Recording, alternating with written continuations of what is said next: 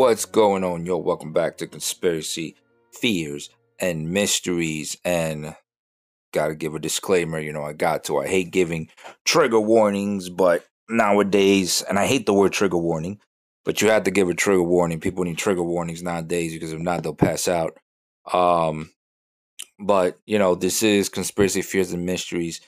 I know the word true crime is not uh, implied in the title, which I'm trying to trying to find a way to fix that and put it into the title. But it is a podcast that talks about a lot of it is true crimes, and I actually talk more about true crime than anything than con- any other type of conspiracy or aliens or anything like that or anything paranormal. Uh, that's just because that's just what's been requested by people that's what people want to hear. So I give them what they want to hear, and you know I enjoy investigating true true crime and talking about it. But there, with that being said, there are things that may be uh not suitable, definitely for kids to be listening to. But I take it if you're listening to a podcast, um, especially a true crime podcast, that you're old enough and you're old enough to take personal responsibility on your triggers and know that okay this may this automatically may have something that will be maybe gory maybe troubling and and I, and I'm not trying to downplay you if you pass out when you hear a word because maybe you've had a trauma maybe you've experienced something that does actually you know that may affect you. But I'm just saying if you think that just don't listen to it because you know that's the way it goes. But anyway, guys, you know, I, I I'm a veteran, man. I'm not gonna be nice. I'm not gonna be too nice about it. I'm gonna be a little bit nice, but not too nice about it, man. We gotta be realistic. Uh, so anyway, today we're gonna talk about Ashley Coulter. Ashley Coulter, the murder of Ashley Coulter, the death of Ashley Coulter, because this particular case, I saw it. Uh, I first saw it in. Um, it was in Confessions of a of a killer. I think I, I can't remember the name of the of the the show, but it's on Hulu. It's one of those true crime shows I watch. And it's called Confessions. Uh, I think it's Confessions of a Killer.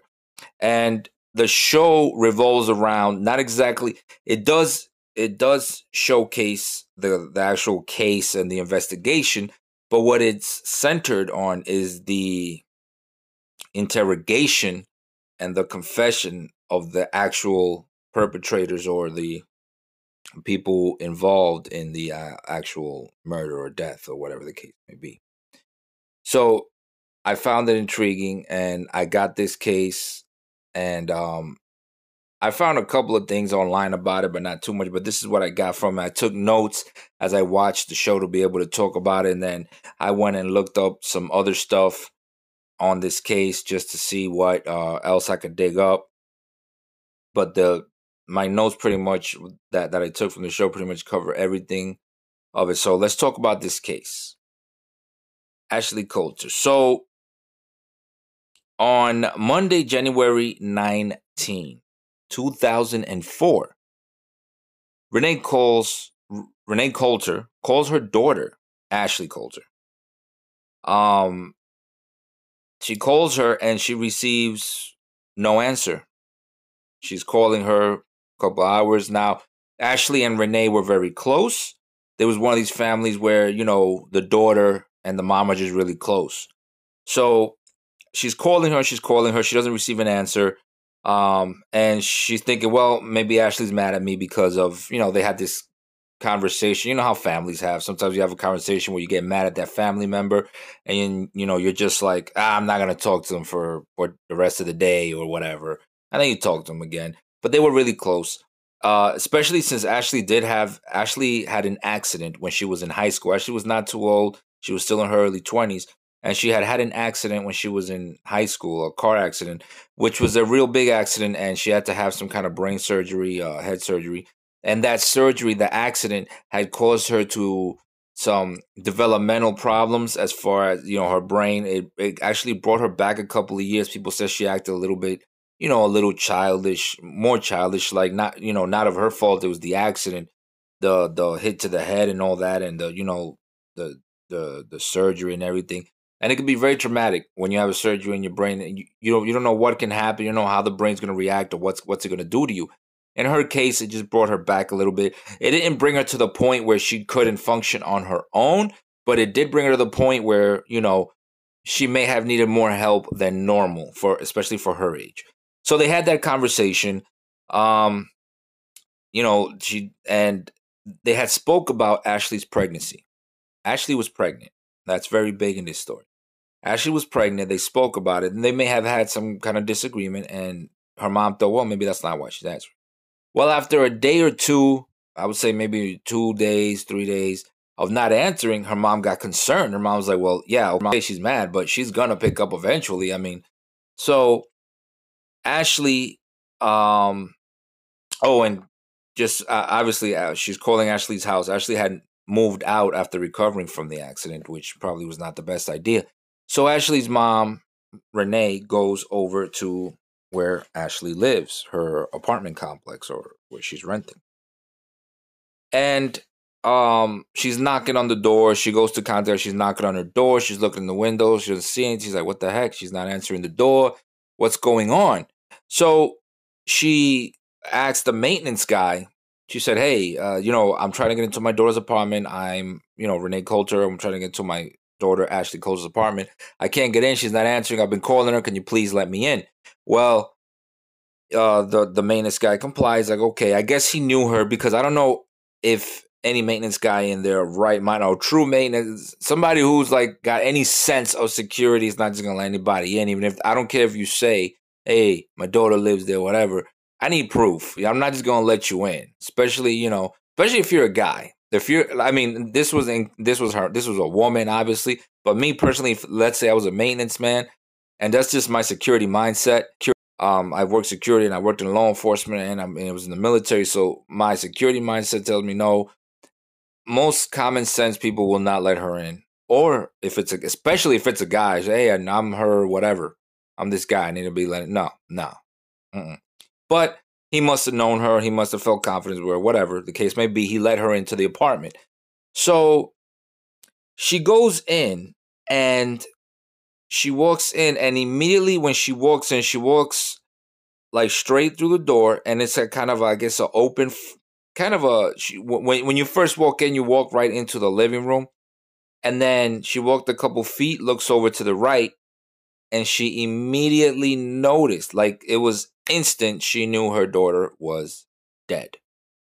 So she goes into shock, obviously. Mom walks in, sees their child dead, and she comes back out and she's frantic. She doesn't know what to do.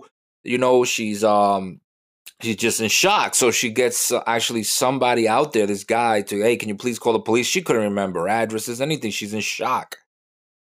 So the police get there, detectives get there, and everything. Now, when they first walk in, they immediately get that overwhelming uh, smell that you just can't look over, that you just can't pass up, and that is the smell of decomposition. Now, the mother, that's probably one of the things. I'm going to tell you this the mother they didn't mention the mom smelled that because I don't think it needs to be mentioned. But what I, I think what happens is the mother having that connection with the victim being the mother and that that connection of love and everything, you know, that um goes into a her mind and her like just her mind goes her body goes into a self-preservation mode of shock. It her, the, the mind does not want to be shocked, does not want to be it, it goes into self-preservation, okay? So it kind of that smell was already there when the mom walked in, but it kind of like you could say almost like it blocks it. Like, no, we're not gonna go into shock immediately just because we smell that. Let's go ahead and block this and continue until we see something more confirmation. Well, when she saw it, that was too much. That was like, okay, that's it. It is. It is what it is. And she got went into shock. That's why I because I, I, was thinking, how come the mother didn't smell that? But you know, she's the the police immediately when they walked in, they smelled it. Now, the way the body was found was with a pillowcase over the head, with a nylon cord tied around the neck, and like it was one of those bedposts with the poles. and her bedpost, I guess her bed was not like was not like on the wall, so the bedpost wasn't on the wall. It was like you had space to be behind it. So the the there was a pillowcase over her head and a sheet and a rope around the pillowcase. Some crazy looking stuff. And police also found a letter stating this this and I'm not gonna read it verbatim what the letter said, but it say it stated, I don't want to bring a child up on my own. I wish I could do things over again and I could be happy. Now, detectives told mom about this note. They obviously say, look, there's a note, there's a, what seems to be a suicide note, and this looks like an apparent suicide. It, the the way it looked, if you see pictures or if you watch the show or if you research this, it it it could seem for the untrained eye, like almost all of us who don't do crime, you know, who don't investigate homicides for a living, it could seem like it is a suicide. But the mom, being the mom, and she knows the victim, she knows her discipline, she knows uh her mannerism, how she acts, she knows her daughter. That's the mom. She denies this. She says, no, there's no way that it could be suicide. No way. So the cops are like, well, you know, yeah, the mom's in shock, blah, blah, blah. So there's this back and forth, whatever. The mom says, no, it's not a suicide. Cops say it is a suicide. So the the body goes to the medical examiner so that the medical examiner can conduct his or her test and start the testing. Um, while that is happening, the police are still in ongoing investigation just to kind of close this case, they contact the father of the child or the the her her boyfriend. Now, when they called the boyfriend, the boyfriend was very distraught. The boyfriend was immediately like, "What the hell? Like, what do you like?" He was in shock. What are you telling me? Oh my god, I didn't know. Well, what? Well, what?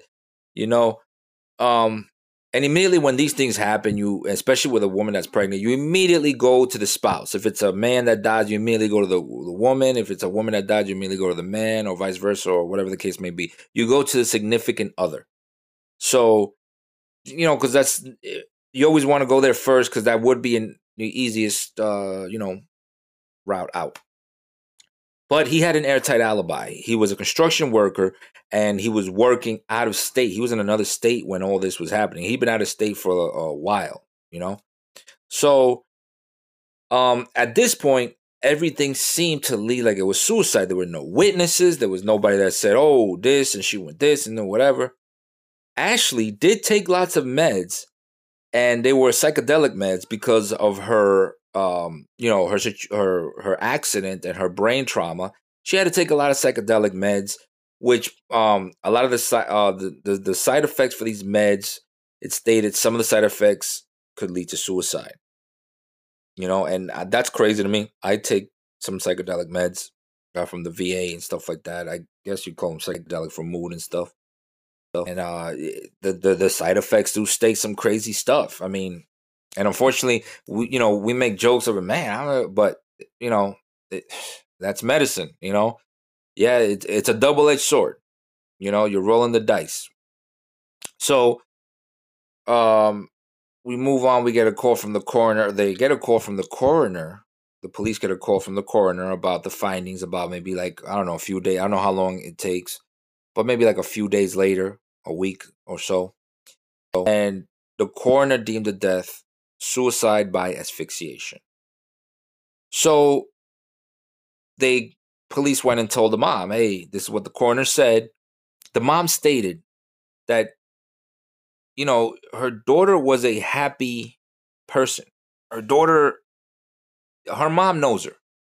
You know, nobody knows nobody knows that child more than the parent. You know, the parent that raised them, especially the mother. Let's be honest, you know fathers we we know our kids we know our kids but there's a connection with mom that the child cannot have with anything in the world okay the mother knows the kid the mother knows this child all right um she stated her, her mom said look she was pregnant she was happy about the pregnancy You know, we were going to do this together. This made no sense. You know, that she would kill herself. You know, uh, and, and a lot of other things didn't make sense. You know what I mean? Like, uh, her her mom said when she walked in, the TV wasn't on, and she always has the TV on. The ceiling fan was not on, and she always uh, leaves that on also.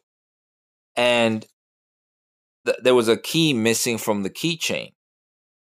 You know, so uh, there was it's just little things that regular people, even the police, may overlook because they don't really know the victim like that. But the mother does. These little inconsistencies can add up to something big.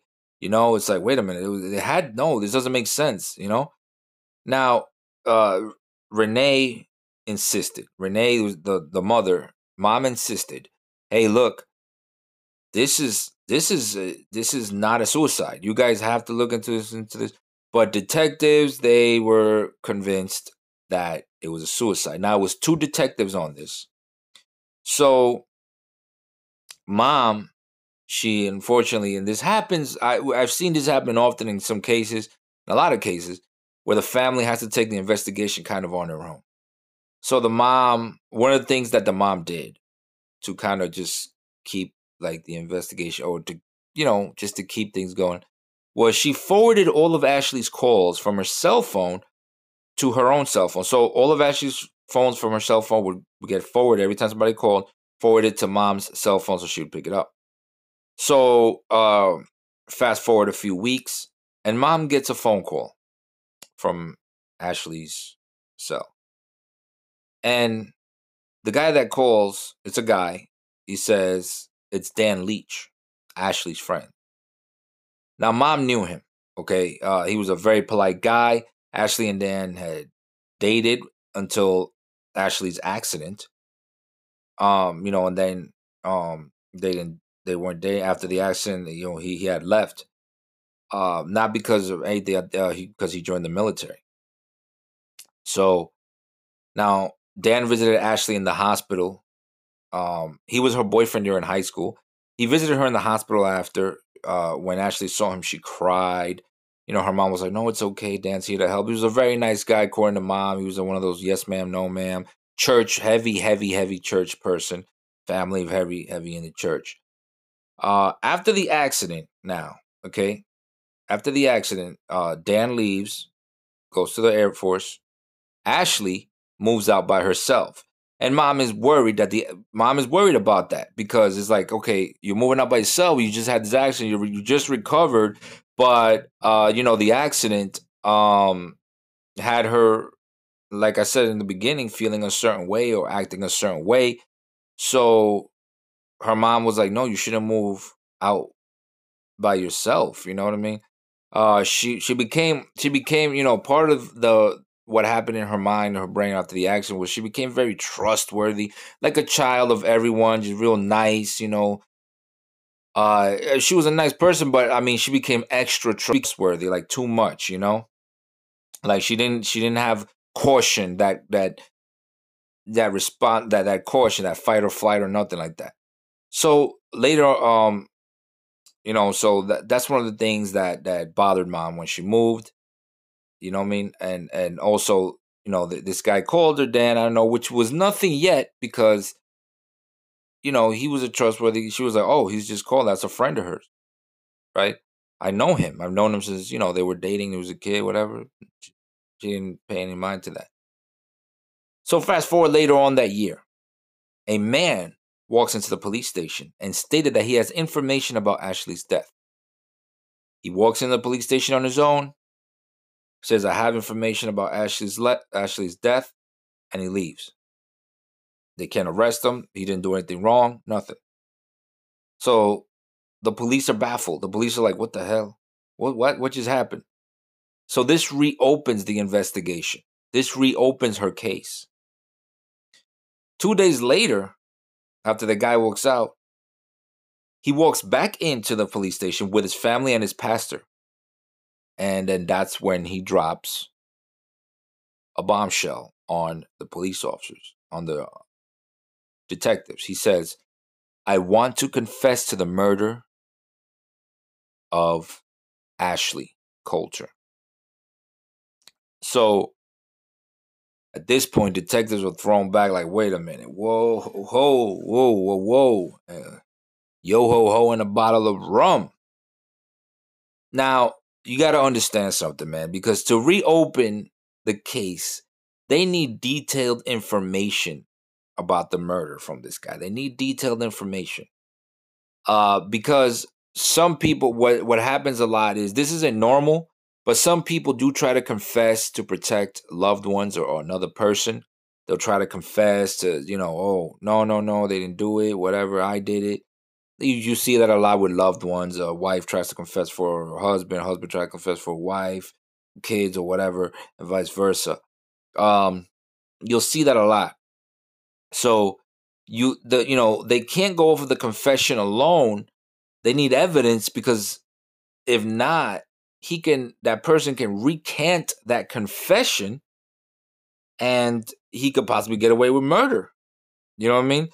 Uh, so detectives have to be very, very careful. Very careful. Now, quick background on the on this Dan Leach guy. Dan served in the Air Force and he had no criminal record. So they looked it up. They're like, okay, Air Force guy, no criminal record. Dan and Ashley dated. Um, Dan left the military in 2003. Ashley was uh, Ashley uh, when he he left the military in, in 03 when Ashley found out that he was back home because he went back home she went looking for him. Six weeks after they got back, um, since they met up again, six weeks after they met up again, Ashley calls him and says that she's pregnant. So he's like, "What?"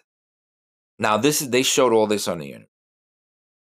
They showed all this on the internet on the on the confession tape, the interview, the confession video. And he says they asked him, Well, if you killed her, why did you kill her?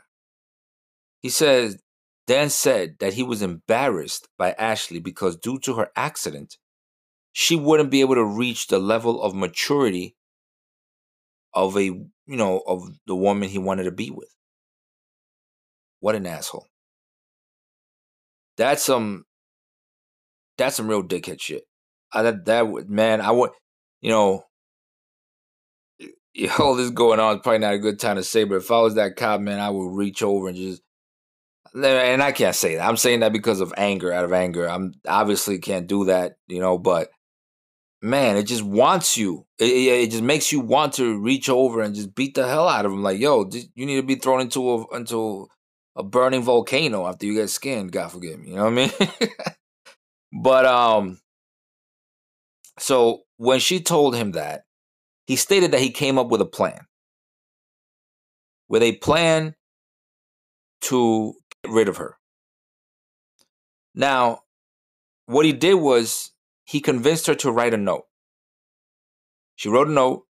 He wrote. He said, "Look, we gotta be able to trust each other. I want you to write anything that scares you on this note. Pretty, it was pretty clever because on the note when they did the forensics on it, it was her handwriting, it was her fingerprints on it, her everything. He didn't even touch the note; she touched it, so it looked like she wrote it. You know, and she, it, it didn't look like she wrote it um, in distress. It looked like she just wrote it. She was still trusting him at, at this point, so he convinced her to write this note, the note that they found, right? which was a total manipulation of a vulnerable human being. Total manipulation. I mean, that alone, I don't know what the charge would, but man, that was total manipulation. Right? So, this is how it happens. This is what he says. He arrived at 11 p.m. on January 15. He started talking to her about life, about their life, about the, her being pregnant and everything around 2:30 a.m around that time is uh is when he said he got his plan going because Ashley was very trusting, especially of him. He was supposed to be the father of his child. That was like maybe that was her first love. I don't know. You know what I mean? Uh, so that's what he started with telling. That that's the time he started. He got his plan going. So now, this is after hours of interviewing this guy. He's he's telling him all this. I'm briefing what he said. He got his plan going, and um, police called her mother and told her, "Hey, look, we got a guy here named Dan, Dan Leach, and he's confessing to the murder of your daughter." Mom hears this, her heart drops, obviously. I mean, she spoke to the guy, she knows this kid, she knows the family. She rushes to the police station. She was livid. Um, and it was, and it was, and it was, it, it was crazy. She she told the she told the cops. She said, "You better not mess this up." She was mad. She she's like, "If you mess this up," Mom said, I'm to kill you and I'm to kill Dan. now, uh, you know, that's, you know, we can't, we can't, man, I'm not to sit here and say, oh, she shouldn't have said that. Probably shouldn't have said that. But man, look, I'm not even to sit in between her feelings of losing her daughter and that anger. So, hey, it is what it is, you know? She she didn't kill anybody, so but she was angry, and you and we all need to understand that. Um, not that I'm excusing anything, but she was angry. You know, Dan. Uh, now let's go back to Dan's uh little scenario that he's telling. So Dan tells the cops that he had asked Ashley to try an exercise, a trust exercise.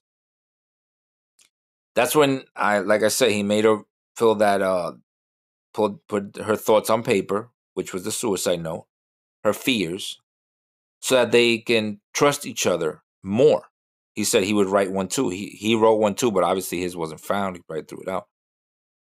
He used the excuse of the exercise to get her to lace a pillowcase on her face. He told her, "Look, you put this pillowcase on your face, right? And we're gonna try this exercise of trust." Now he needed the pillowcase so that she wouldn't see what he was doing which was getting the rope. Now he told the police that. Now that information was never put out. The information of the pillowcase and everything was and the size of the rope was never pulled out. He described the rope color and the length and exactly right and that was never put out to the public. Um now at this point detectives were thinking, "Oh man, he made her commit suicide." Right? He made her commit suicide. And they were like, no. And he, he said, well, no, that's not exactly what happened. So detective baffled this point, like, okay, so what happened? So walk us through, show us exactly what happened. So they made him walk it, they made him walk through what happened.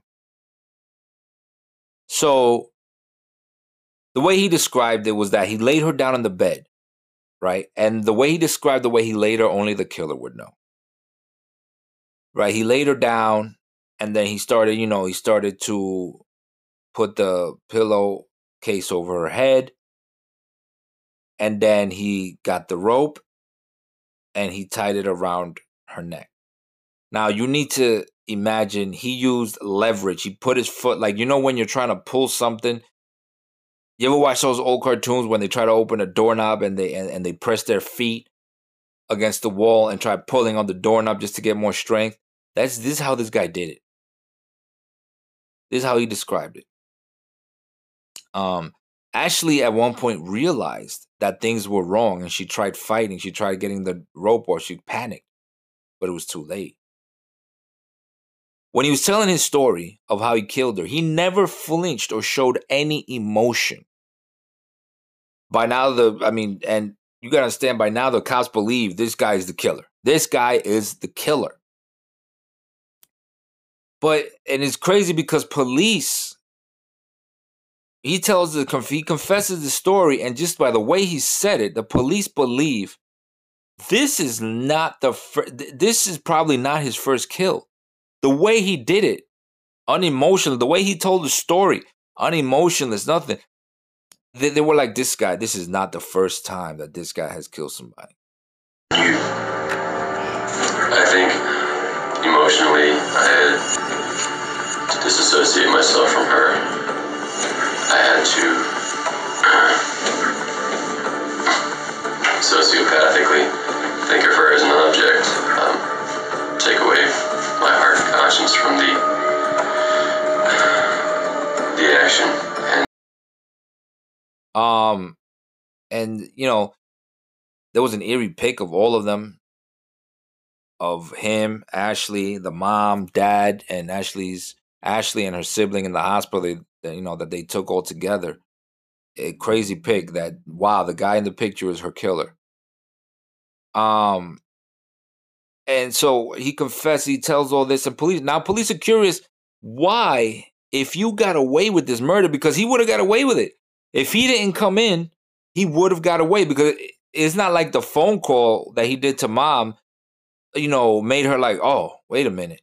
You know maybe he did you know th- that didn't stir up anything because the mom still didn't think it was him. She didn't wouldn't he's he's probably the last one she would think.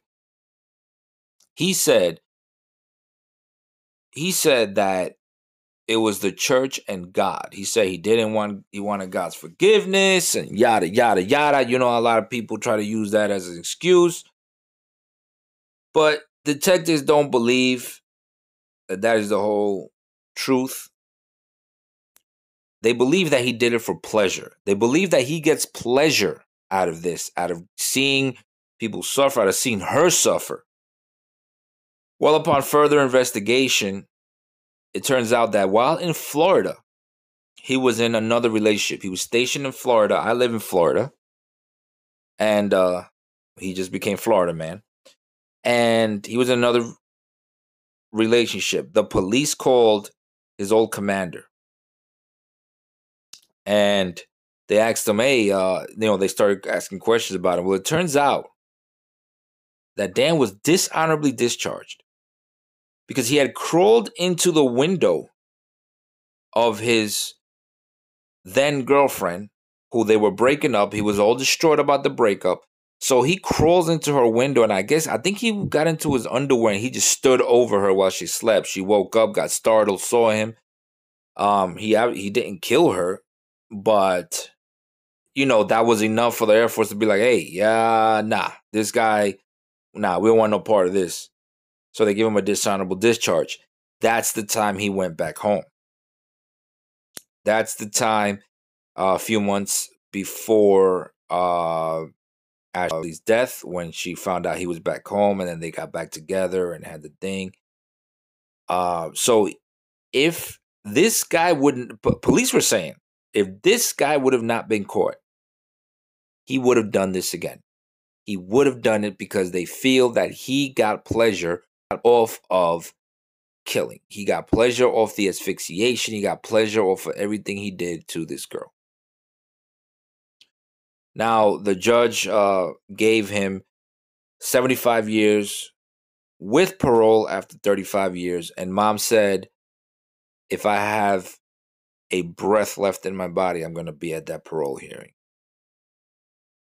After 35 years, you get parole. Now, the guy, still in his 20s, so 35 years, he's still going to be, you know, young enough. And I don't know. Look, you guys, a lot of people can be, oh, he'll be, you know, rehabilitated. I've worked for corrections. I don't know why they call it corrections. I don't think anything gets corrected in there. Some people do. Some some people realize things they did and they get out and you know they're they're uh I don't know, whatever.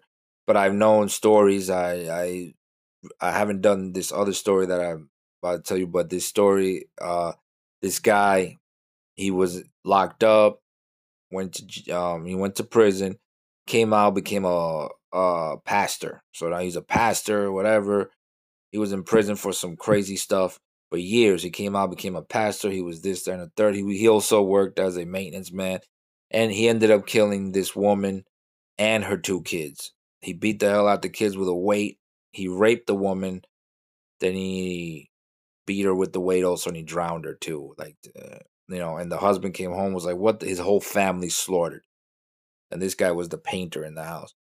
And guess what? Um, when he went to when he went to court, uh, the jury, who was predominantly all church going people, he was he mentioned, oh God, and God found me, and God this and God that.